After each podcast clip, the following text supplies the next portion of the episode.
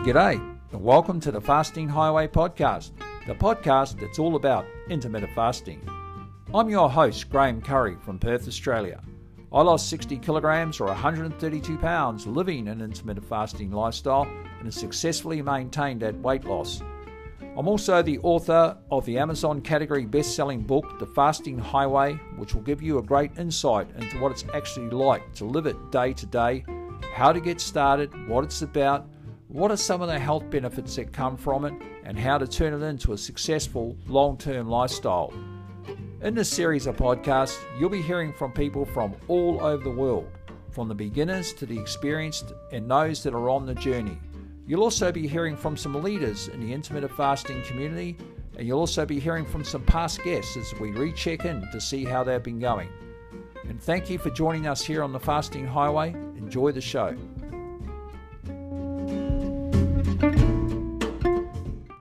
G'day, welcome to the Fasting Highway podcast.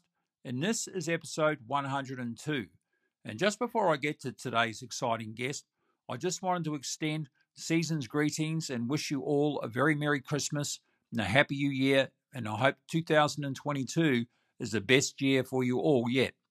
Also, folks, I'd just like to thank the listeners out there who've been listening to the podcast. It's been a fantastic year. We've had some very inspiring and amazing people. So thank you for listening in each week.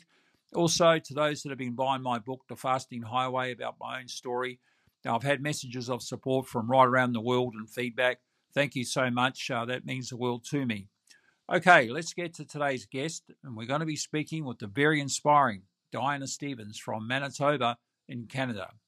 And Diana is a mother of two teenage girls and she's been married to her husband for 19 years. And Diana's been a registered nurse for 25 years, and she works part time in a personal care home and has a foot care business.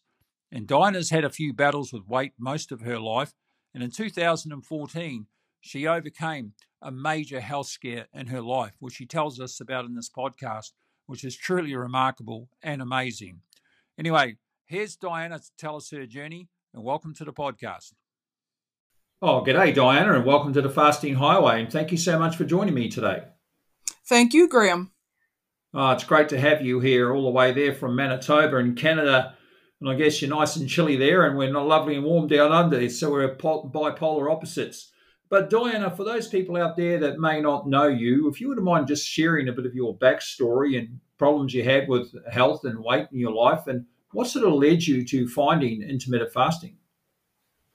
Well, I've struggled all of my life basically with being the overweight child, and I was tall and I was, you know, pudgy, and it's kind of been just something I've had an issue with all the way along. And of course, I had babies and was on maternity leaves, and um, the weight just kind of kept piling on. Um, and my job is a physical job, being a nurse, so I spend a lot of time standing on concrete floors and, you know, walking the halls and things like that. And my body was telling me that, you know, I had so many aches and pains and, you know, my feet hurt, my back hurt, that sort of thing. Um, I knew that it was time to make a change. Mind you, I have dropped weight before. I can take off the weight. It's trying to keep it off that is my struggle. It's it's a lifelong journey for me per se. Um but with intermittent fasting i've thought to myself this is something that i can see myself doing long term um, just because it's easy and you know doesn't require a lot of counting or you know anything like that. And um yeah it's it's working for me so far so, how did you actually find your way to intermittent fasting? How did you actually find out about it? Um, well, actually, it was on Facebook. Um, Greg Curry, who is a fellow IFer, he lives just uh, 10 15 minutes away from me here in Manitoba. He had posted his um, journey on his Facebook page, and um, I kind of messaged him from there and asked some questions and and that's kind of how I got started. And I was really inspired by his success with his weight loss.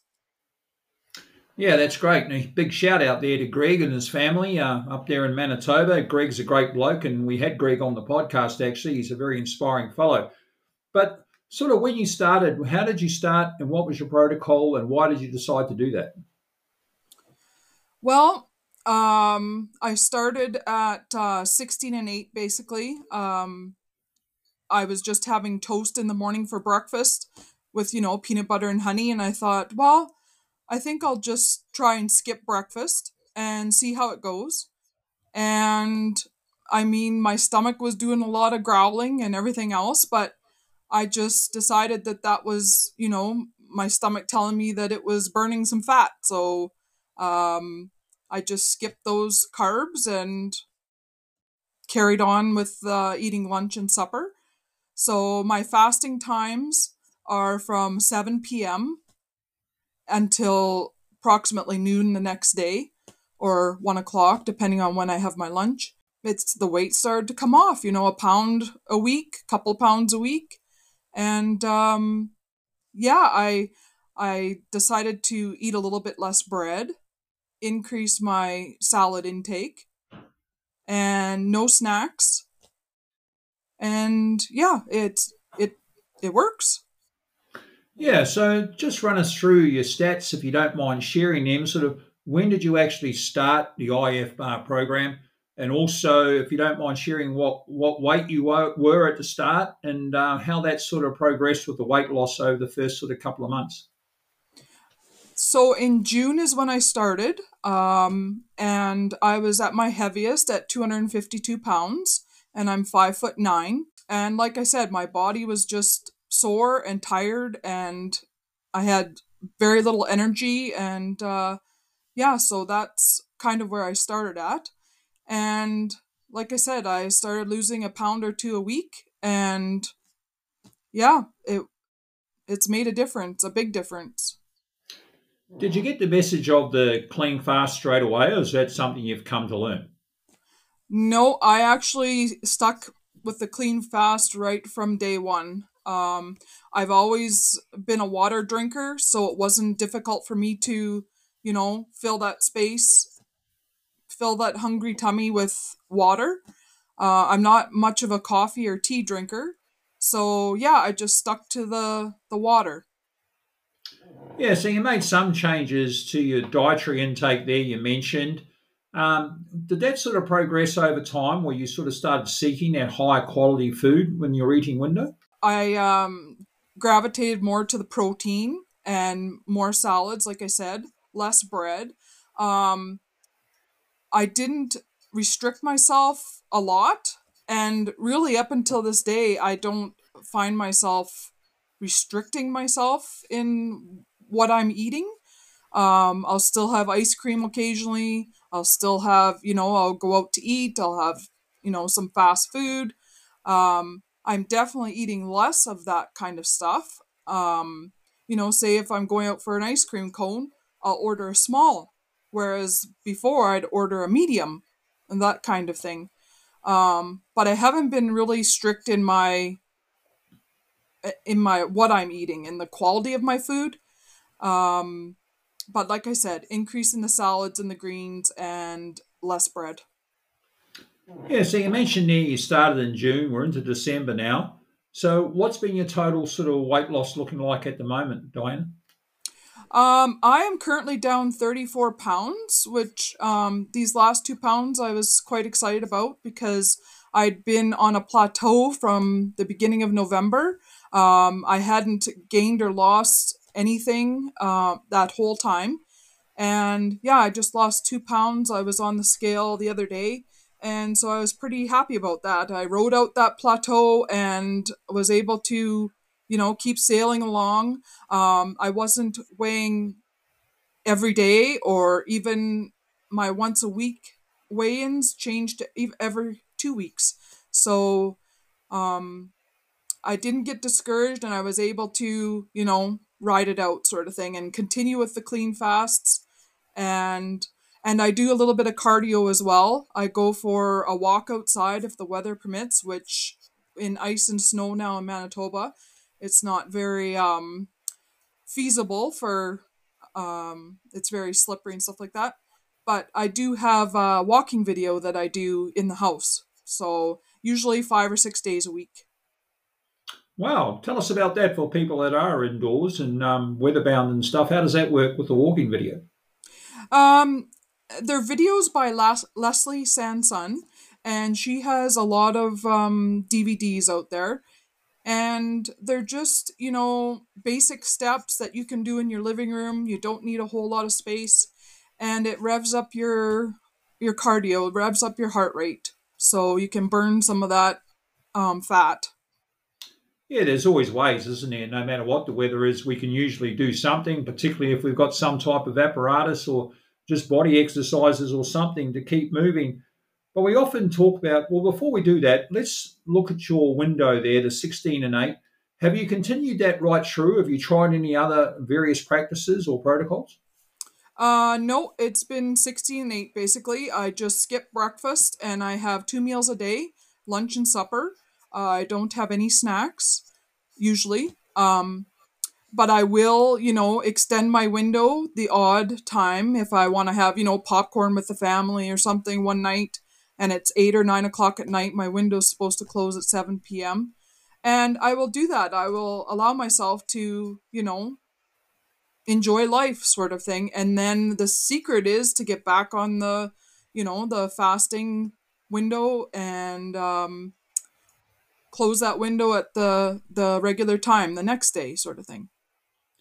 Have you been like a lot of us a sort of lifelong dieter? Is there many many other diets that you've tried in your life?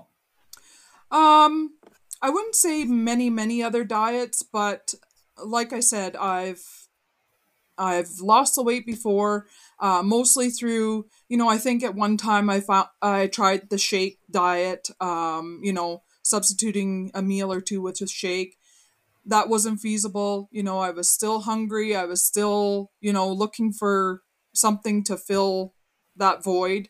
And I'd always resort back to the old unhealthy lifestyle. Yeah, like many of us did. And I guess that's the difference with fasting, isn't it? It's just sustainable. That it, well, that's the way I see it. And I find that, you know, diets do work and um, they actually will get some weight off you if you stick to them and they are good diets. But the problem is, is like you said, you can't drink shakes every day for the rest of your life, or you know, you've got to have something that's actually sustainable and you can live with forever if you're going to do it that because fasting is a lifestyle change, isn't it? Do you feel like it's a lifestyle change for you rather than a diet? Oh, absolutely. And like you said, with the shakes or something like that, or protein bars, you eventually get tired of the taste, the texture, you know, kind of thing of that same thing day in and day out. Um, but with, you know, IF, you can, you know, eat your regular foods, your satisfying foods, your, you know, healthy fats, your protein, stuff like that. Yeah, that's right. Did you have any concerns when you first started or any struggles along the way? Did you find anything difficult with intermittent fasting? I find just I don't know if I've hit appetite correction yet. Um I know in the mornings are my worst time, but well, that's, you know, the last three or four hours of my fast. Um, you know, I hear my stomach growling and and I try and keep myself busy to, you know, think of something else. I know I'm not starving. Um, and I know my meal is not that far away. But yeah, I think that's the only struggle I've had is listening to my stomach growl because in the past, I was always, you know, a three meal a day person. Um, you know, and breakfast was the most important meal of the day, kind of thing. But um, I would have never seen myself able to, you know, skip a whole meal um, in my past. But this is working so well for me right now. That breakfast is the most important meal of the day. That was ingrained into so many of us, wasn't it? Right it sure around was. the world, we got that thrashed into us all our lives. But the fact is that nobody's ever died from skipping breakfast, and that's the truth. But let's also talk now about the what we call the non-scale victories, the health benefits that come with intermittent fasting, and there's so many, aren't they? I mean, I know that you're a nurse and you work in a, a care home facility, and all the things that must make it so much easier in your job. You mentioned there, standing on your feet all day, walking around. It must be so much easier for you now. It sure is. I noticed the difference in the first, say, five to 10 pounds for sure. Um, I had plantar fasciitis, which is, you know, a, a sore foot. Um, and the excess weight was a major cause of that. And it wasn't long before I was able to, you know, um, be able to walk and exercise and lose some weight, and that pain went away. I had, you know, back pain. I'm a tall person. Um, I'm bending over wheelchairs a lot with the elderly, you know, doing treatments and things, eye drops, etc. Uh, I had lots of episodes of back pain. I got rid of that. Um, gotten off my blood pressure medication, um, which is a big deal for me. I had shortness of breath, even just sitting in a chair, just from the pressure of, you know, that large roll um, at my rib cage area that, you know, it just, it was a struggle. Going up and down stairs, I'd be quite winded, just, you know, and I thought, this is, this is no good. Why am I doing this to myself? And what else? Um, you know, with this weight loss, I had jeans in my closet from many years ago that I kept and now I'm able to fit into them and there's no greater satisfaction than, you know, slipping into that pair of small jeans that you've been hanging on to. You know, just basically a much more positive mindset.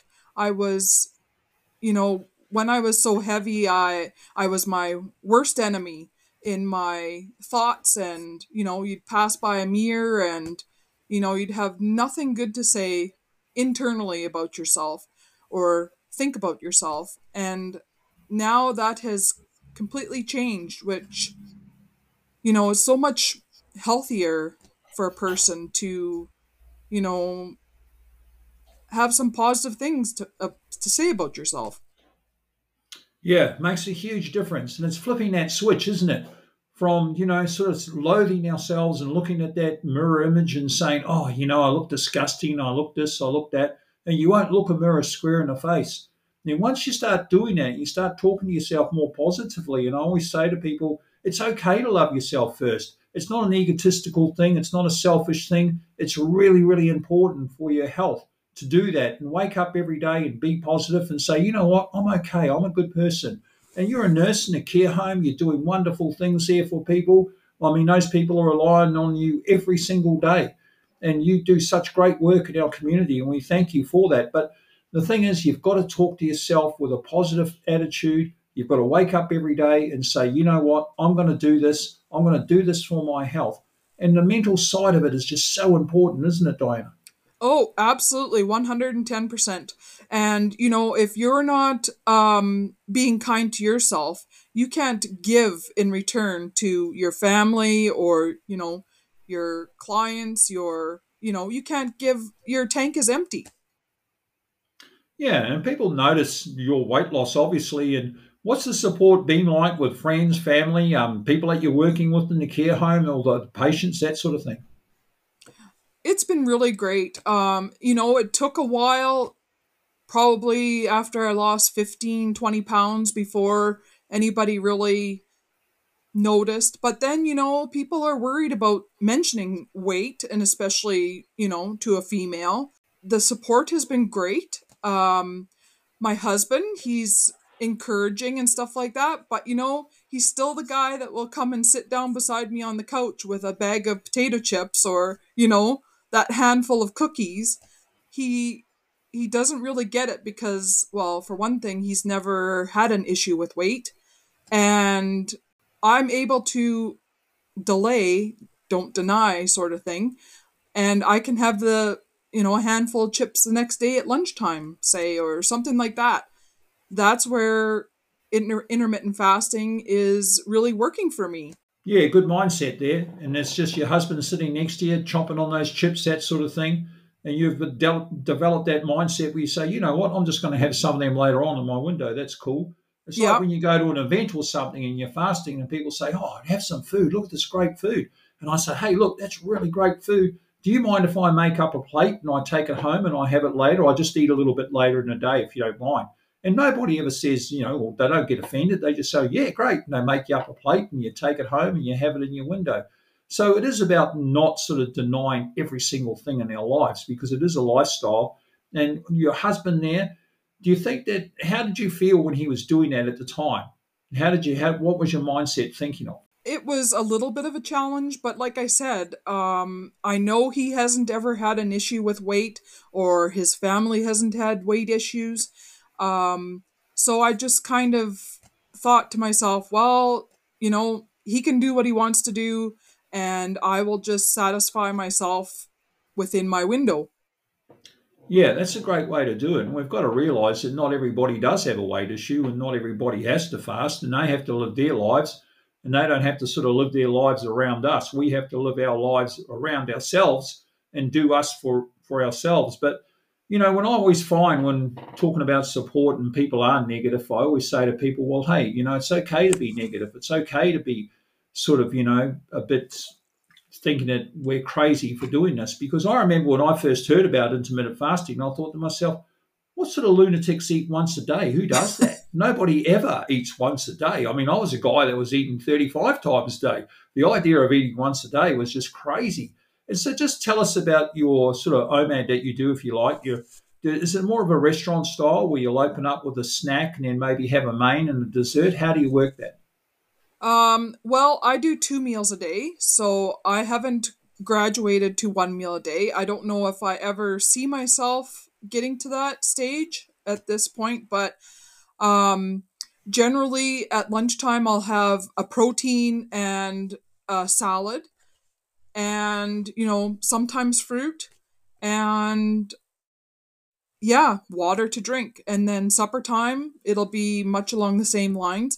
If I do have some, you know, pasta or rice or that sort of thing, which I live with, you know, two teenage girls, so pasta and rice is kind of their go to.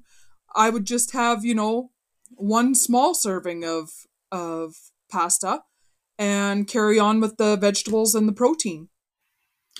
Yeah, with the 16 and 8 protocol, with the two meals a day, you're opening up there at lunchtime and then you're fasting through to, to supper time. Do you find that period difficult after you've initially eaten, more so than in the mornings? No, actually, I don't. Um, I feel quite satisfied between lunch and supper for sure. And yes, it's still that morning time where I'm, you know, I only have three or four hours left of my fast. That's where I find the most challenging part is, you know, with the stomach growling and things like that. And maybe it's what I've, you know, eaten the night before for supper. Who knows? I haven't quite figured that out yet, but if I keep myself busy and, you know, a lot of times I'm doing my workout in the morning, uh, which really helps to, you know, forget about that stomach that's growling. I mean, I'm not lightheaded or dizzy or, you know, nauseous or anything like that. So I know my body is is good without that food. So yeah, that's kind of how I've approached it or dealt with it. Yeah, I love that. You're learning what your hunger signals are true hunger versus that sort of head hunger. And I think that's really important for people out there to recognize that that you've got to be able to sort of decipher between the two because that mental hunger is when you think to yourself, oh man, I'm hungry, and you're really not because you go and have a big glass of water or you get distracted, you go and talk to a friend, and it usually passes. But the problem is, is when you have that sort of hunger where it won't go away, it's nagging you, it's nagging you, and you, you don't feel all that great. And sometimes you do might feel a bit dizzy or something like that. Well, that's a time to listen to your body and open the window. So that's something for people out there to really understand the differences between hunger. And it's that hunger training, isn't it, Diana? Yeah, it absolutely is. Yeah, for sure. So, with being a nurse and that, are you working shift work or do you just work standard day hours? No, I work shift work. I work evenings during the week and days every other weekend. So I work part time at the personal care home with the seniors. And I also have my own foot care business. So it's a nursing service and it's a mobile um, service that I provide. And yeah, it keeps me um, fairly busy. But um, the the personal care home work, I'm on my feet and walking the cement floors, and the foot care business, I'm able to you know sit and and visit with the clients and you know work away on their feet. And so it's kind of a nice balance i find. Yeah and and feet are so important aren't they to us? And you know it's just like we have horses right? And horses are the same you know we have a saying you know no feet no horse. Your horse's feet have got to be spot on um, for doing uh, what they do. But you know it's i know myself when i was heavy I used to go to field days and I'd walk around in paddocks on farms, you know, for five, six hours at a time looking at crops. And my feet would ache for days and days afterwards, Diana. It was horrible. And then when I've got the weight off, I mean, you might have read recently in the Fasting Highway Facebook group, I just did a, a really long hike and my feet were so great. And I was just thinking, man, what does weight do to our feet? What does it do to our bones? What does it do to our joints? I mean, it's just so much better without all that weight on our body, isn't it? Absolutely. You you can't believe how much stress is on your feet and legs, etc., from all that heavy weight. When you take a look at, you know, a dog food bag in the store or something and and try and grasp that, you know, you were carrying that around on your body as fat and it, it's just kind of mind-boggling to think that we're asking so much of our you know our body to carry this that it's it's just amazing i was able to carry that much weight for that long.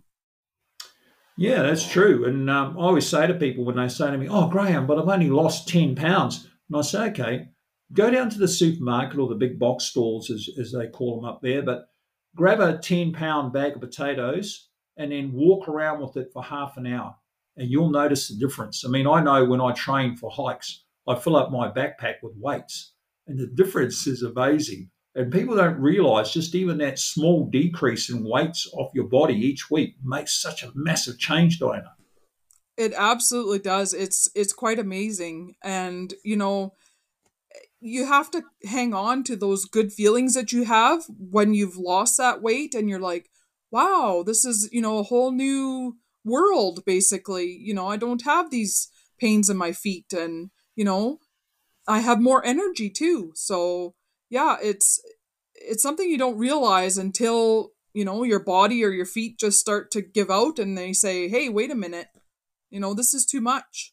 There has to be a change yeah are there things in your life that you're looking forward to now that you're getting the weight off that you couldn't do before perhaps um, doing more outdoor activities and having more energy with my teenage girls. Like, you know, they like to play softball and and things like that. So, you know, throwing the ball around, running around the bases, that kind of thing. Um, and, you know, going to amusement parks where, you know, I was reaching that point or had reached that point of, you know, 250 pounds is the maximum um, weight allowed for quite a few things, and especially amusement park rides and stuff like that. So, uh, or even sitting in an airplane seat. You know, those seatbelts were getting pretty snug on, you know, somebody my size. But now I can't imagine what the feeling will be when you get to adjust that seatbelt by quite a bit. Yeah, it is freeing. I can tell you that. And I remember the first time I got onto a plane after I lost you know, 132 pounds. And I put my seatbelt on, I had about six inches of the belt hanging out. And I remember I had tears running down my face sitting in the seat. And people next to me or looking at me were probably thinking that I was missing someone that, that I just left behind or something. But it was just that emotional impact that just hit me. And I just went, wow, that is amazing. And just how comfortable I felt in that seat. And every time I'd go to the movies or every time I'd go to a restaurant, I never had that worry of thinking, how am I going to fit in? Am I going to break that chair? You know, are these chairs going to hold my weight? You'd go to these restaurants and have those flimsy little deck chair things, and you'd say, Yeah, you know, have you got another chair? I don't think this chair's going to hold me. And it was so embarrassing. You talk about amusement rides. I remember going to Disneyland, standing there and just looking at a number of rides. I'd gone all the way to Disneyland from Australia. I couldn't ride half the rides because I was above the limit. and I just couldn't fit into them. I couldn't get into the log boat. I was just simply too big. And right now it's just so free, and I can do all those things. I can go bungee jumping. I remember watching bungee jumping once. You know, sounds pretty crazy jumping off a bridge with a rope tied to your leg, but I thought, you know, I would love to do that. It looks so thrilling. And then I thought, wow, I can't because I'm over the weight limit. I went to get on a chopper once in Grand Canyon, and the guy said to me, "Oh, I'm sorry, uh, we can't take you, mate. You're too too heavy. You're over our weight limit. You know, we can't take you." And and there's all these things that become so freeing, Diana. You know, you talked about the outdoor activities there. You live in one of the most gorgeous countries in the world where you can hike, you can do paddleboarding in the summer, you can do all sorts of things, snow skiing. It must be just a, a Pandora's box for you. Yes, it certainly is. I look forward to, yes, absolutely more outdoor activities for sure. In Manitoba, there um, in Canada, you mentioned Greg Currie, a fellow IFer. Um, is intermittent fasting spoken of a bit in the mainstream or not really? Um, not really, not at this point, but I've had, you know, probably six or eight people that have contacted me after posting on my personal Facebook page, you know, my success from June until present of 34 pounds now that I've lost. And I've just been, you know, private messaging them saying, you know, suggesting reading your book and saying, you know, if you have any questions, let me know. Um, if the time's right for you, etc., etc. Um, but yeah, I've had really good feedback from that. Oh, thanks so much. And it must be great for you when those people are coming to you for that. And it is a spiraling thing. I remember I started and then all of a sudden, now I'm doing this podcast. We're down to nearly 450,000 downloads of this podcast, 43 countries around the world. The Fasting Highway book you mentioned, thank you to everyone in Canada that has been buying it there. I really appreciate it. Um, that's been sold and all over the world. And, and it's just getting that message out, isn't it? And that's why I started the podcast. That's why I wrote the book, because I thought that's the way I can share my message. Because I could have just lost the weight and just gone away and just kept fasting and not really talked about it. But one of the things I thought, if I'm ever going to do anything in my life and I want to leave some type of legacy that helps others, then this is it. Because every time I see an obese person walking down the street now, it breaks my heart in two. And I can't go up to them and say, hey, I see you're obese. Can I tell you about intermittent fasting? And I'm a tall, fit, healthy looking guy. They're going to look at me and just go, What would you know about being obese? And I've had obese people say that to me. You don't know anything about being obese. And so this is the way I do it. And I know that you'll probably go on the future there and share it. And speaking of passions, I, am looking at your shirt here on the video, the leukemia cancer. Tell us about your passion around that. Well, um, in December 2014, I was diagnosed with leukemia. It was kind of uh, very much out of the blue. I had a cough that would not go away. And they decided to run, run some more blood work and i was told like yeah you are 60% full of leukemia cells and we need you in winnipeg which is you know two and a half hours from my house. We need you in winnipeg as soon as possible at you know the major hospital there. And yeah it kind of turned my world upside down. I had a business i had a a job um a family. And so I found myself landed in the hospital December 17th, 2014. And yeah, my husband said, Well, do you suppose we could take her home and bring her back for chemo to start after Christmas? And they said, No way. She has to stay here and start chemo tomorrow morning. So um it was it was quite a challenging time in our world for my whole entire family. Um, I spent a month in hospital doing intensive chemo, and my brother was tested to see if he was a, a stem cell donor, if he was a match, and he found out he was. So in April of 2015, um, he donated his stem cells to me, and I have been doing very, very well pretty much ever since that day he gave me his stem cells. Wow, that's amazing. And I'm sure we all thank your brother, and what a lovely gesture. And uh, yeah, sorry, it made me choke up a bit there. It's uh, yeah, it's incredible. And it's, so you're okay now?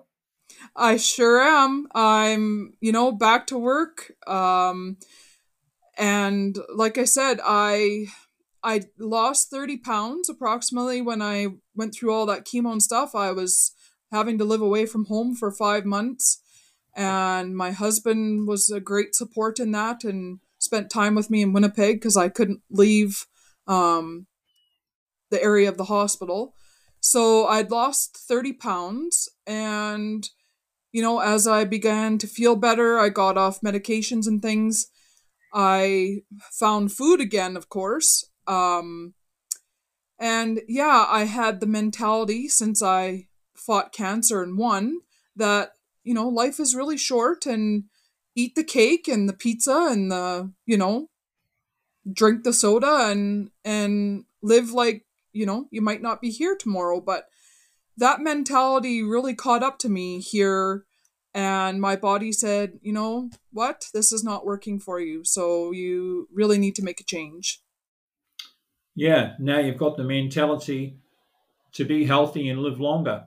And um, you're going. It, it's not a case of you might not be here tomorrow. Is that you want to be here well into the future now.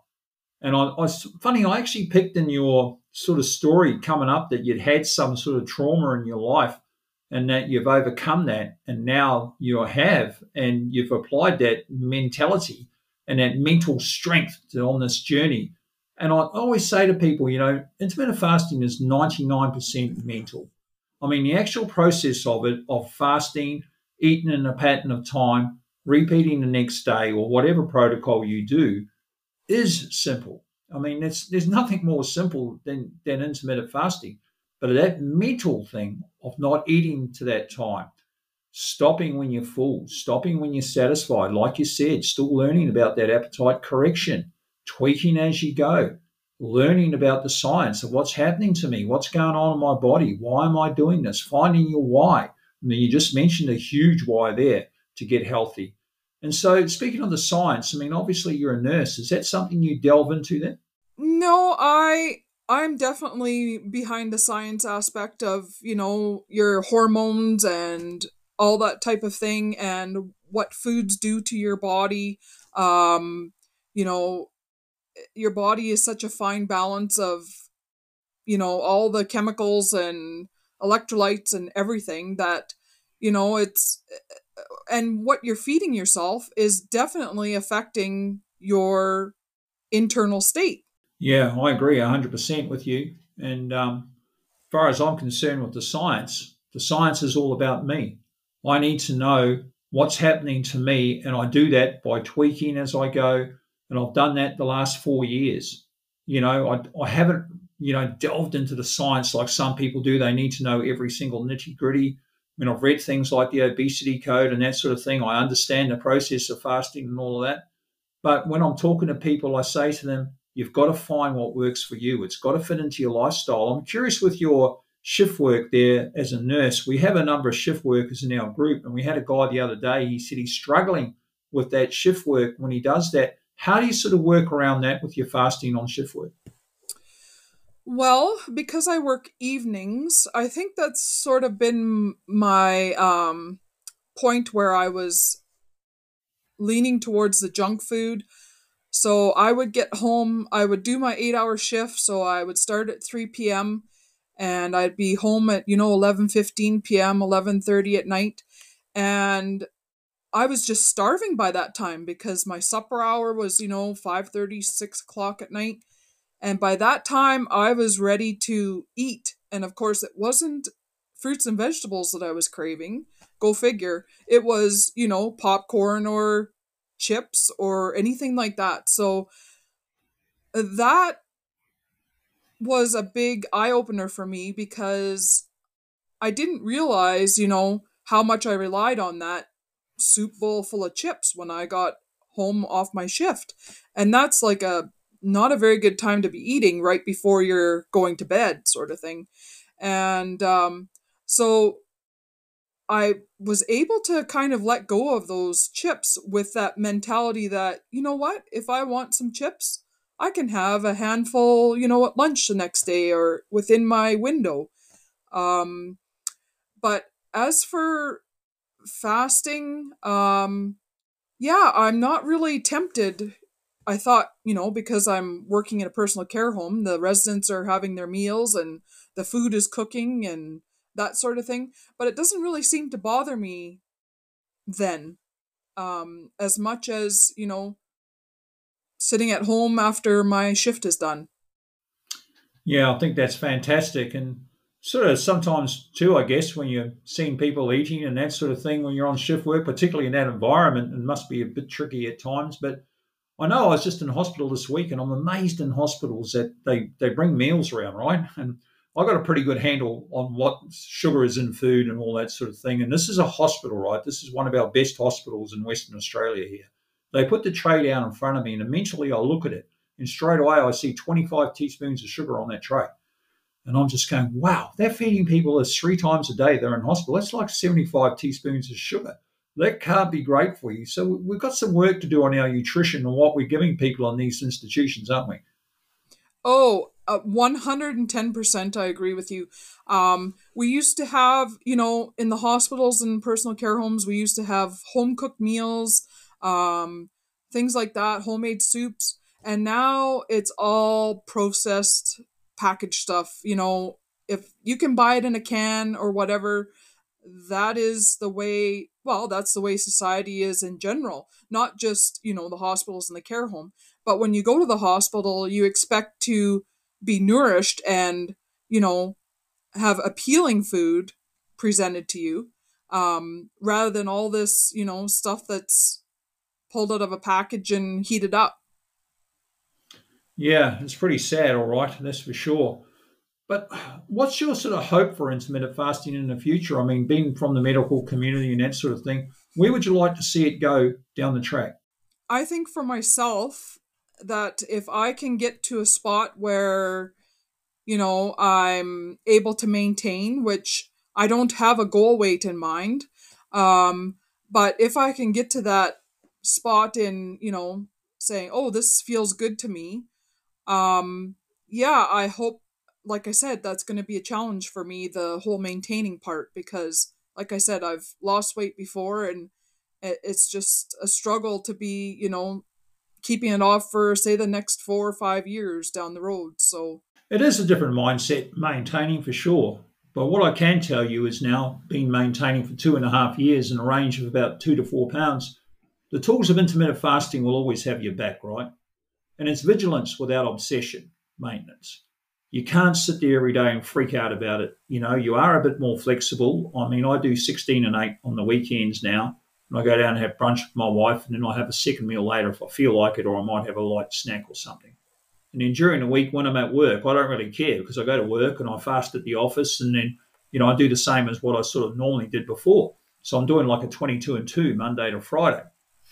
And then it's just that something comes up when there is an event, I don't sweat it or I go on vacation, that type of thing, or a holiday. I don't worry about it because I know I can use intermittent fasting to sort of control it. And I keep them with what's called a goal range. I don't have an ideal set weight where I have to be, oh no, if I'm not so 0, 0.1, I'm going to freak out the next day because our bodies fluctuate all the time, as you know. I mean, I'm sitting here, I just had two big glasses of water and, and a coffee. And I reckon if I go out and weigh myself now, I'll probably be, you know, maybe a kilo, two pounds heavier than what I was just an hour ago. And that's the way it works. And so I think it's really important, isn't it, Diana, to not sweat about that sort of stuff and holidays and vacations and all that sort of thing and, just work it into our lifestyle because it is a lifestyle. Oh, absolutely. 100%. I totally agree with that. Um, you want to be able to live your life and, you know, IF is the way to, you know, get back on track after you're, you know, like you said, on vacation. So you're enjoying life at the same time. You know that IF is there to, you know, keep you on the the straight path where you want to be, sort of thing. And I think it's that feeling of, of, just feeling so well and so great with intermittent fasting and having that one clean fast a day, one worthy window, as I like to call it, because I know that I just don't want to go back to the three meals a day and the snacks, even if I wanted to, because I just feel so well. And I know the odd occasion where I have had breakfast in the morning early um, for several reasons, and then I just haven't felt right for the rest of the day. And where I have that clean break of a, a nice clean fast overnight, whether it be 16 hours, 18 hours, 20 hours, but I think what happens over time with maintenance is you come you you become a more intuitive eater where you sort of eat towards your true hunger signals. So it may be 16 hours one day, it may be 15 hours, it may be 22 hours the next day, it could be 24 hours, it depends. And I think that's where I'm heading to now, into that more intuitive type eating, because I'm really in tune with my body. And it's weird. I weigh every day, right? But I, I really don't have to because I can wake up in the morning, or particularly when I go to bed at night, and I can almost tell whether I'm heavier or lighter, just the way I feel. And when I touch my body, I know if I've blown up, or you know, particularly if I've eaten carbs. I mean, I'm a person that carbs doesn't like me. And you mentioned bread there before. Bread's been my nemesis my whole life, and I credit bread to being a huge part of my obesity issue because I used to eat a lot of it. So it's just finding out those things that are our trigger foods and doesn't don't work for us, getting them out of our system, bringing in something else that's more enjoyable and more sustainable, and just living that healthy life, I think, Diana. Oh, for sure. And like you said, it's uh, understanding what your body's telling you. Um, you know, and I don't have that need to shovel food in anymore. I've noticed that as well, you know. Um, and I haven't had that really uncomfortable feeling of being overfull or, you know, you just feel gross after that huge meal. I don't have that anymore. That might be the whole part of some appetite correction going on. Yeah, I'd say so. And you mentioned there shoveling food, and that's so tr- true. When I was obese, I used to shovel food. You know, I used to think my fork was a shovel, and um, I had no off button with it. And I never enjoyed food. To me, food was just volume. It was just something that I ate and ate and ate. And I had no off switch. I had no appetite correction. And then what fasting has actually done is it's taught me more about, you know, savoring food, slowing down, eating mindfully, and just enjoying that window. Preparation. It almost becomes like a theatrical sort of show. You go through all this process of you lay everything out, and then you have it and you eat it really slowly and mindfully. And I always say to people, if you have trouble when your eating window opens and all you want to do is binge and eat, then have something in the higher fat range. Have something like cheese or avocado or something, and then and then just take a pause, sit back for a few minutes, and let it sink in, and you know think about it, and just be more mindful and just slow it down. And it's that process of slowing down our eating, isn't it, Diana? Oh, for sure. Like your body generally takes 20 minutes, is it, to, you know, feel that um satisfied feeling after eating a meal. So, like you said, if you slow things down and let your body speak to you instead of just stuffing food in your face, that makes a huge difference. Yeah, it does indeed. But anyway, we're nearly out of time, Diana. But what I'd really love to get from you, if you were sitting there with a colleague or somebody you you, you or a friend and they were starting intermittent fasting, what kind of advice can you give them to get started and any sort of words of wisdom? In order to get started, started, uh, the clean fast is the number one thing to master.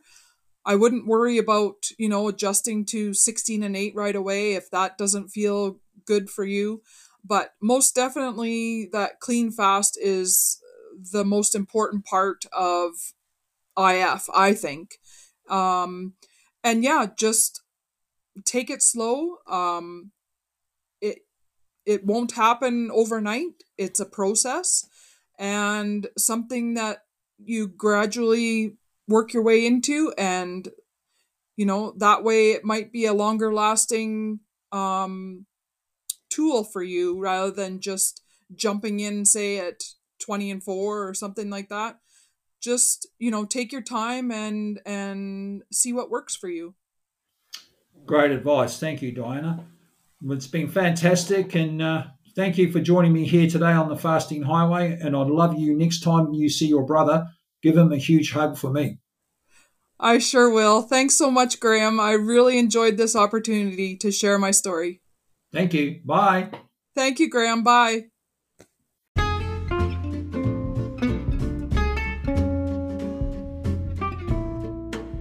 Oh, thank you so much, Diana.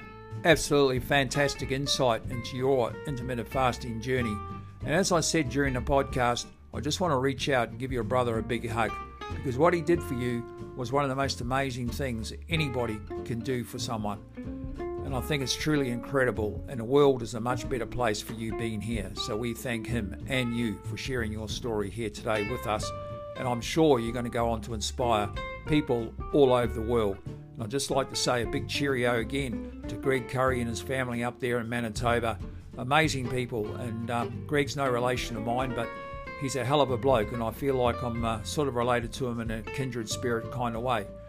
Also, folks, uh, don't forget you can join the Fasting Highway Facebook group. Uh, if you're looking for a bit of support or some inspiration, there's over 5,000 people there now in the Fasting Highway Facebook group, and everyone's always happy to share and happy to support. We don't do mean in our community. Uh, we have a real community vibe uh, from people all over the world, all levels of fasters. So make sure you look us up on Facebook. That's the Fasting Highway Facebook group.